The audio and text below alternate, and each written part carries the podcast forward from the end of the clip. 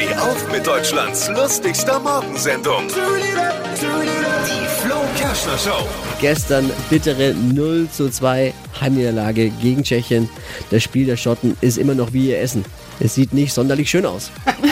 Heute, Freunde, heute, und das ist ja eigentlich das Wichtigste, startet endlich die deutsche Mannschaft ins EM-Turnier und dann gleich im Finale gegen Frankreich. Heute. Das ist ja wie ein Finale, oder Dippi? Das ist brutal. Natürlich der ja, Weltmeister genau. trifft auf den Weltmeister. Ja.